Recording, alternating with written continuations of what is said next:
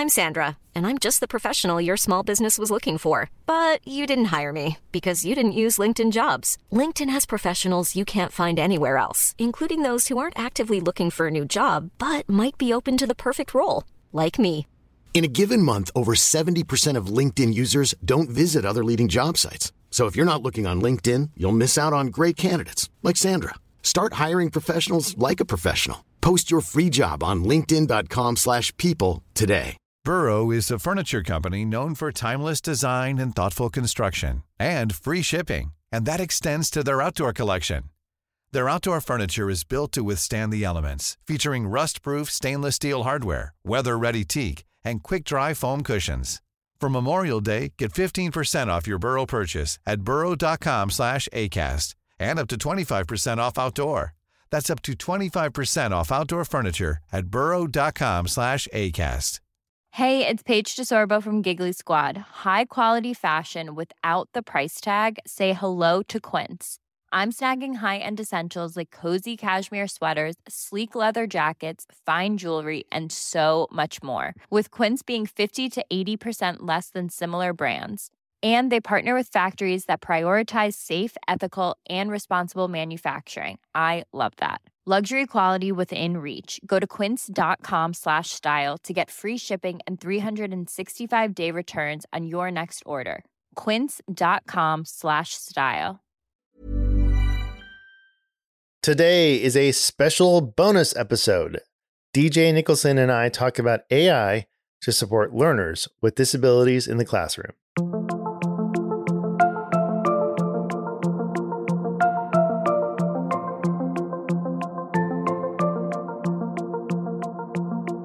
Hey everyone, Tim here. It's bonus episode time, and we have DJ Nicholson from Inclusivology with us today to talk about the article we co wrote. It's up on thinkinclusive.us right now. So, without further ado, here is my chat with DJ. And after we wrap up, make sure to check the article out. It's called When Does AI Belong in an IEP?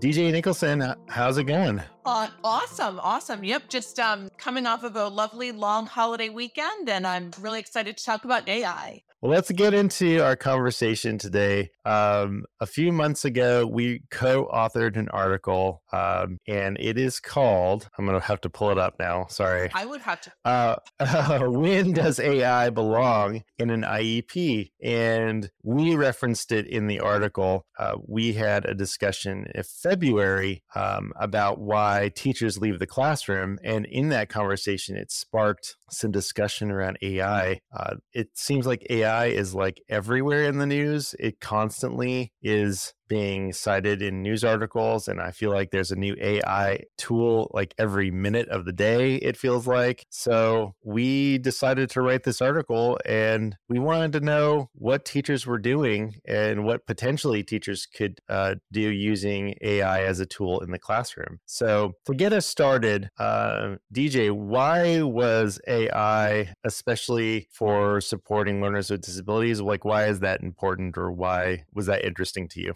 Well, I was thinking of AI for kids with um, learning differences and IEPs as a like an opportunity to have teachers use that as a way to level text, make reading more accessible, using it as kind of a like a summarizing feature to make more complex text accessible for everyone regarding of their regardless of their reading difference or ability. Um, and it's just so much using AI is so much easier than actually going through the task of leveling text or looking around and trying to find a lower level text that would match the grade level text. Yeah, and the is there?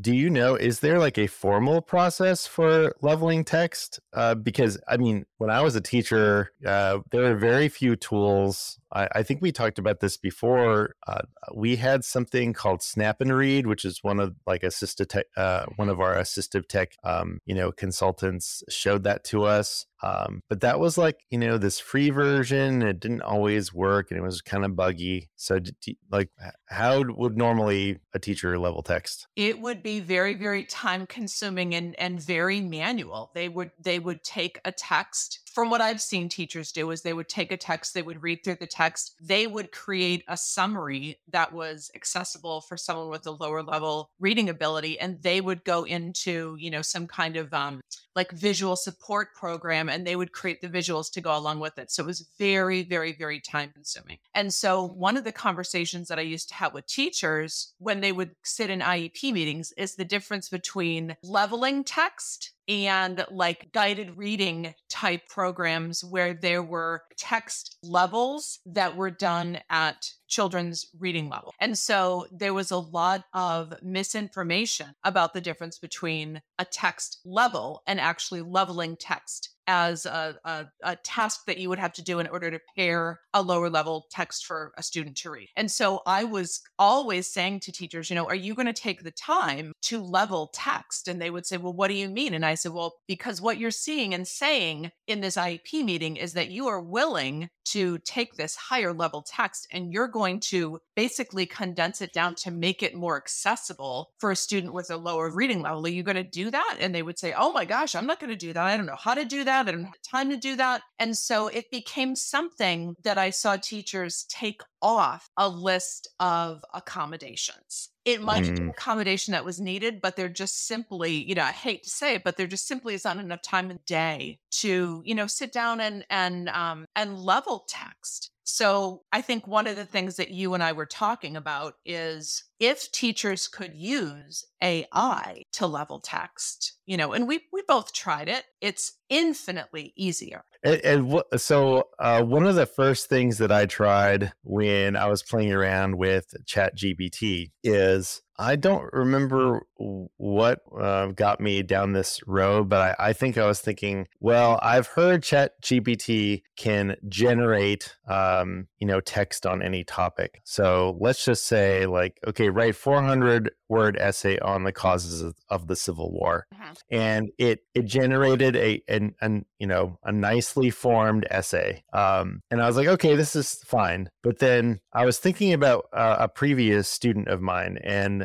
uh, in one of my classes, and he loved wrestling. Like he was, uh, you know, he would watch like WWE, or I'm not sure if I'm getting those acronyms correctly. Uh, he would watch like the SmackDown ones, and he would always come in and you know mimic these wrestlers, how they talked, and you know, um, you know their names and and like their attitude. And so I was like, well, the only wrestler I know is The Rock, like on top of mine. Like, what if I asked ChatGPT to rewrite this essay uh, in the voice and style of The Rock? And so uh, it just took, I just put in the prompt, and a few seconds later, it it completely rewrote the essay in in the voice of a wrestler. And I'm like, oh my gosh! And I think I I even uh, sent it to you is what I did. I it was right after our conversation. That's what it was. And I was like, DJ, look at this. This is absolutely phenomenal.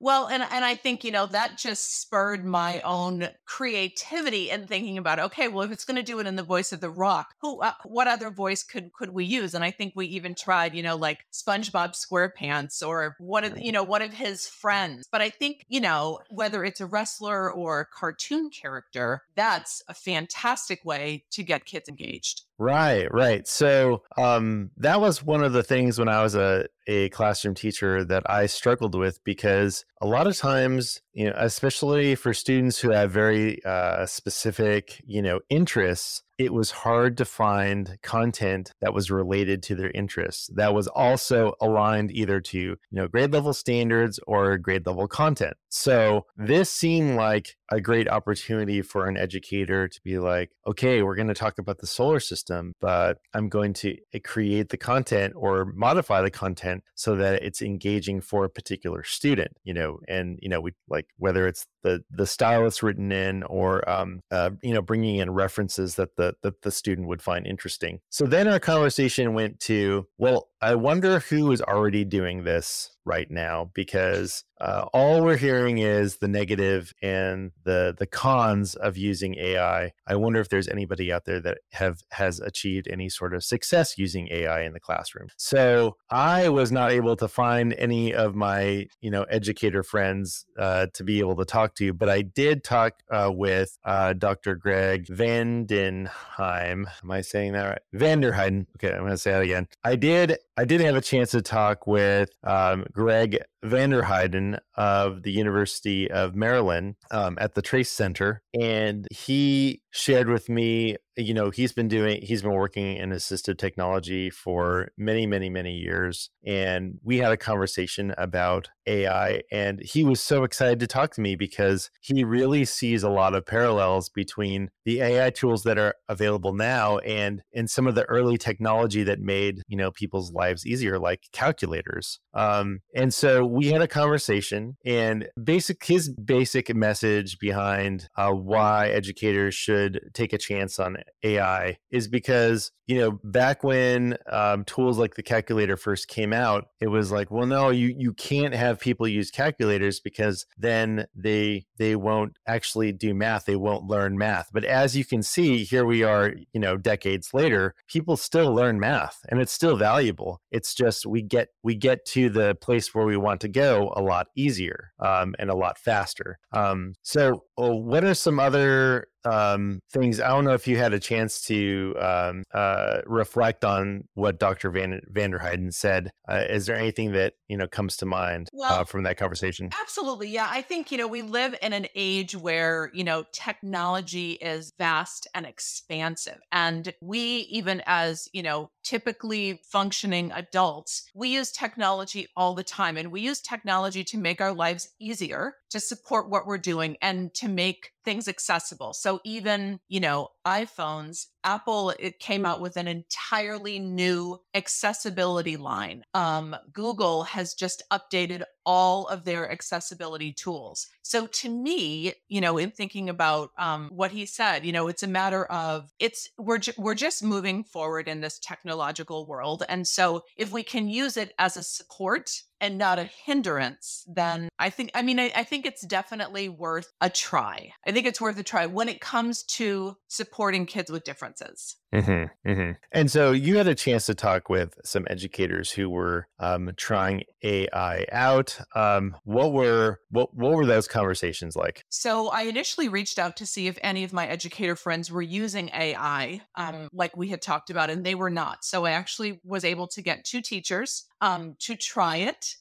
and it was very interesting. Um, the one of the teachers that I spoke with, she was all about it, and she was a special education teacher. But the, her her co co teacher in this inclusive setting um, was not receptive, um, really not receptive. And I, I don't know if that came from a, a place of you know I don't know anything about this, so I don't want to try it, or that's not something that we do here, or did it come from a place of well I have to make sure that you know I run it by my building principal, my administrator, whoever it is, and we have to have permission rather than looking at it as something that we just trial that then maybe could be implemented in the IEP. So she, um, that was not necessarily a successful situation because it caused a lot of friction between, you know, the two teachers and then the administrator got involved. And so that kind of, kind of fell apart for lack of a better you know, word to use. Um, but then in the other situation,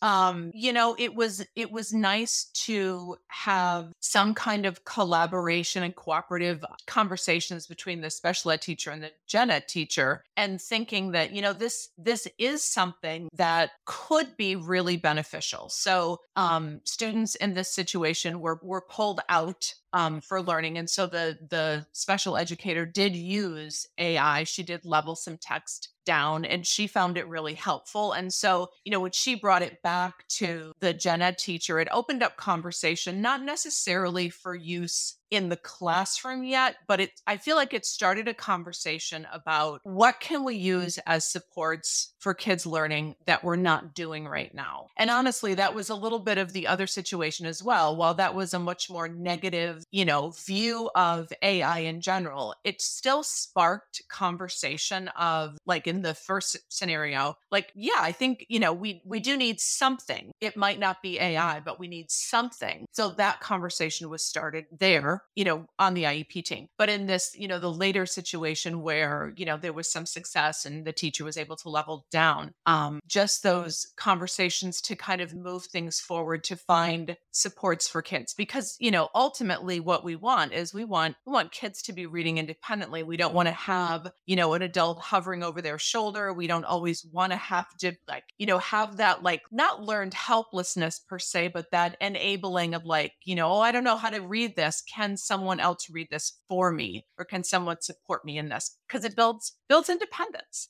So I think, you know, in, in both situations, um, there was some positive that came out of it. And the positive really was in both scenarios um, is to have those conversations about whether it's chat gpt ai or some other form of you know assistive or artificial intelligence because we use it. We do and i think you know in the educational space we're just at the very beginning of having having those conversations. Yeah exactly. Um i i've been reflecting about how much i'm using ai now like just in my own in uh, my work right you know uh, as as a communications director um, i have to come up with a lot of of uh, of copy so text and Yeah. you know i'm writing scripts and and uh, there are so many more tools for me to use that i can i can utilize that uh, help me be more efficient. And so um, i'm just thinking of like if we think of it as uh, an efficiency issue and not like a like that you're cheating you know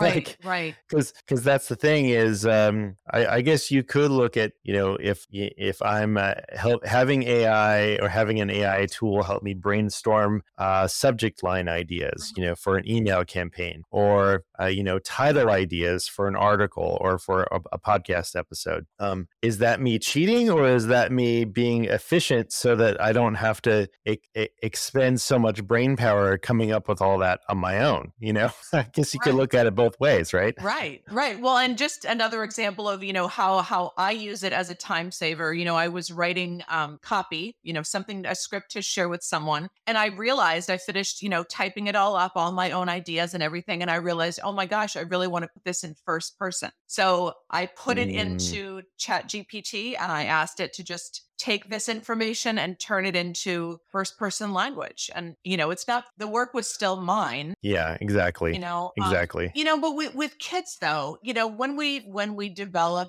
you know present levels and we have goals and all of that that supports the learning to me to use to use ai is just a natural step because it's something that's it's supportive it's not replacing it's not like you said it's not cheating Mhm. but if we're helping, you Mhm. know, at the end of the day, we want kids to access their learning and we want them to do it independently if they can. So it's, you know, like going back to what you said initially about, you know, that piece about the Civil War and, and Dwayne Johnson. If you can take, you know, like a say like a seventh grade level text about the Civil War and condense it down to, you know, a, a basic reading level and take out all the complex vocabulary, but hold on to, you know, the crux of the piece and make it accessible. So then that student can then be engaged in conversation and can can can fully participate in in what everyone is doing and feel confident about it. Rather than Yeah. thing with a grade level text that is not accessible, you know? Yeah, exactly. Um, I think that is probably one of the things that I'm most excited about. Uh, if if I were in, uh, if I were still in the classroom, about how I could make things just um, more interesting and more individualized.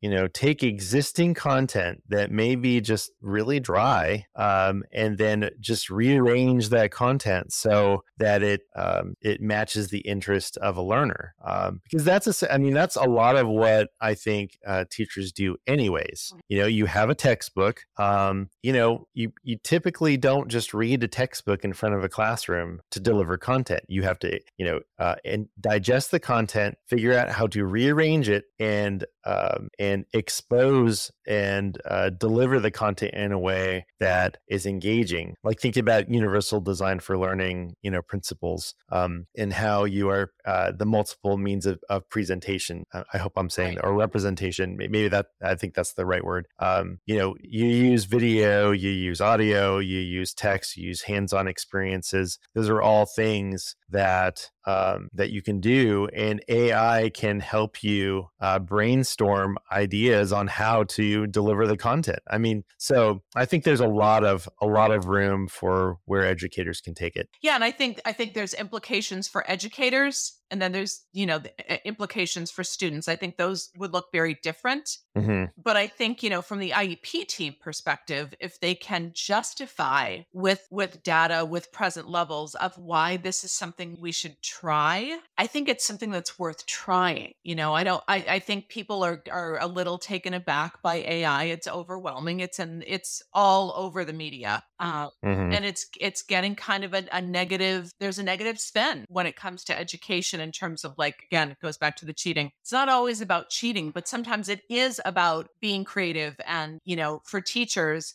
generating some ideas that maybe they hadn't thought about before. And then for kids, you know, is it the difference between them sitting in front of a text that is not accessible for them, that is boring and dry, versus like, oh my gosh, I'm going to read this funny thing that Dwayne Johnson wrote for me? Awesome. I would love that, you know? Right, right. Um, well, another thing that I wanted to bring up too, uh, especially for if learners are using AI, um, and something I think that Dr. Uh, Vanderheiden said is that it's not a special accommodation if everyone uses it. So, like for instance, if you give an assignment, if a teacher uh, was giving an assignment um, and everyone had to use an AI tool mm-hmm. to, you know, make a first draft of, you know, of response to something that they learned, um, then everyone gets everyone gets the quote unquote advantage. And so it's not anything necessarily special, which I really, you know, appreciated because it, it kind of goes back to that the idea of that calculator. You know, everyone gets that assistance. And now, depending on, you know, who you are as a learner, you can take it from that, you know, that real basic level. Now, everyone has a first draft and you can now, uh, you know, build on that.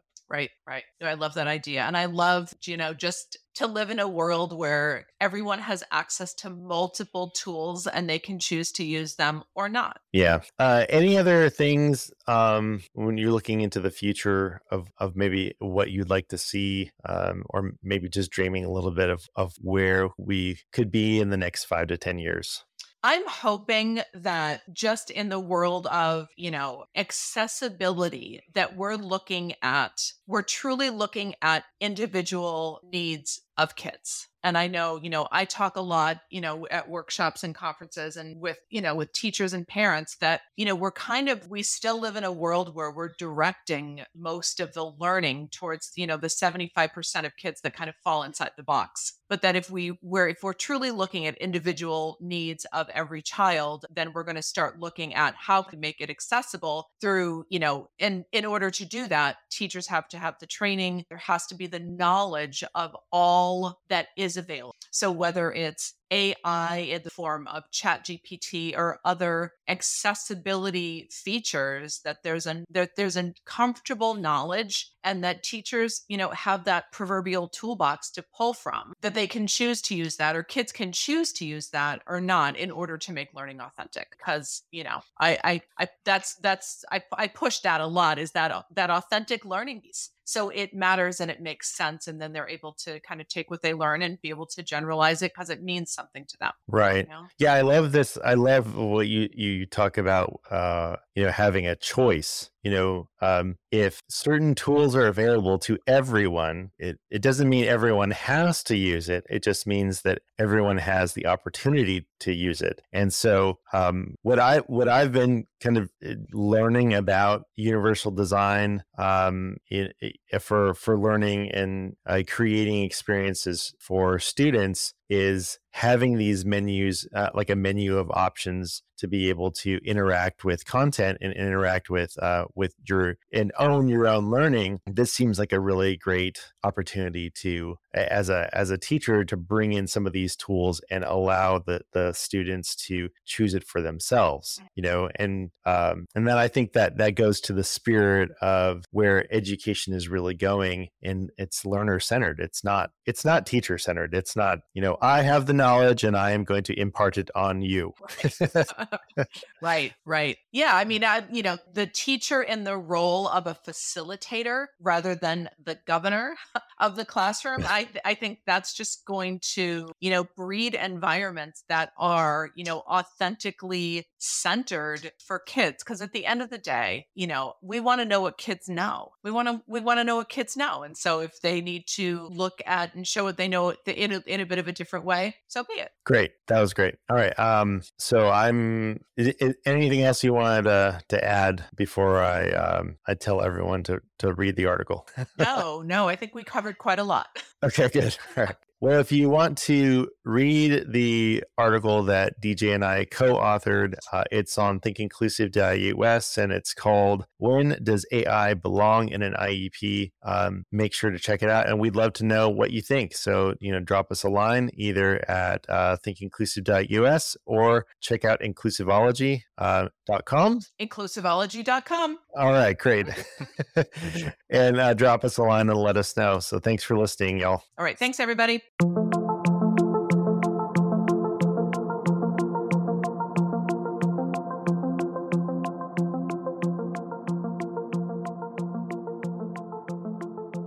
hey, you're still here. Amazing. Because just in case you can't get enough of TI, let me give you a suggestion. Go over to patreon.com slash thinkinclusivepodcast and become an activist. And Help support MCIE as we produce even more episodes for season 11 and beyond. We are also working on a narrative podcast called Inclusion Stories, and you can listen to the pilot episode of our new series right now when you join. Thanks for your support, and you'll find us in your feed real soon.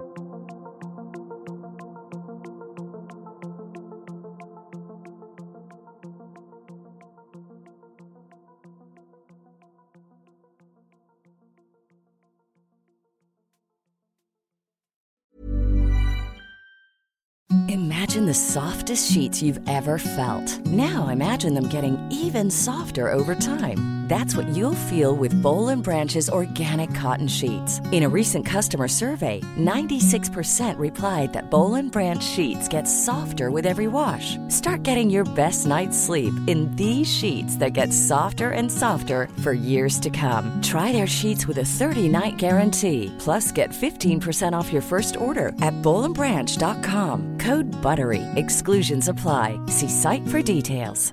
Hey, it's Paige DeSorbo from Giggly Squad. High quality fashion without the price tag. Say hello to Quince. I'm snagging high-end essentials like cozy cashmere sweaters, sleek leather jackets, fine jewelry, and so much more. With Quince being 50 to 80% less than similar brands. And they partner with factories that prioritize safe, ethical, and responsible manufacturing. I love that. Luxury quality within reach. Go to quince.com slash style to get free shipping and 365 day returns on your next order. Quince.com slash style. Hi, I'm Daniel, founder of Pretty Litter. Cats and cat owners deserve better than any old-fashioned litter. That's why I teamed up with scientists and veterinarians to create Pretty Litter. Its innovative crystal formula has superior odor control and weighs up to 80% less than clay litter. Pretty Litter even monitors health by changing colors to help detect early signs of potential illness. It's the world's smartest kitty litter. Go to prettylitter.com and use code ACAST for 20% off your first order and a free cat toy. Terms and conditions apply. See site for details.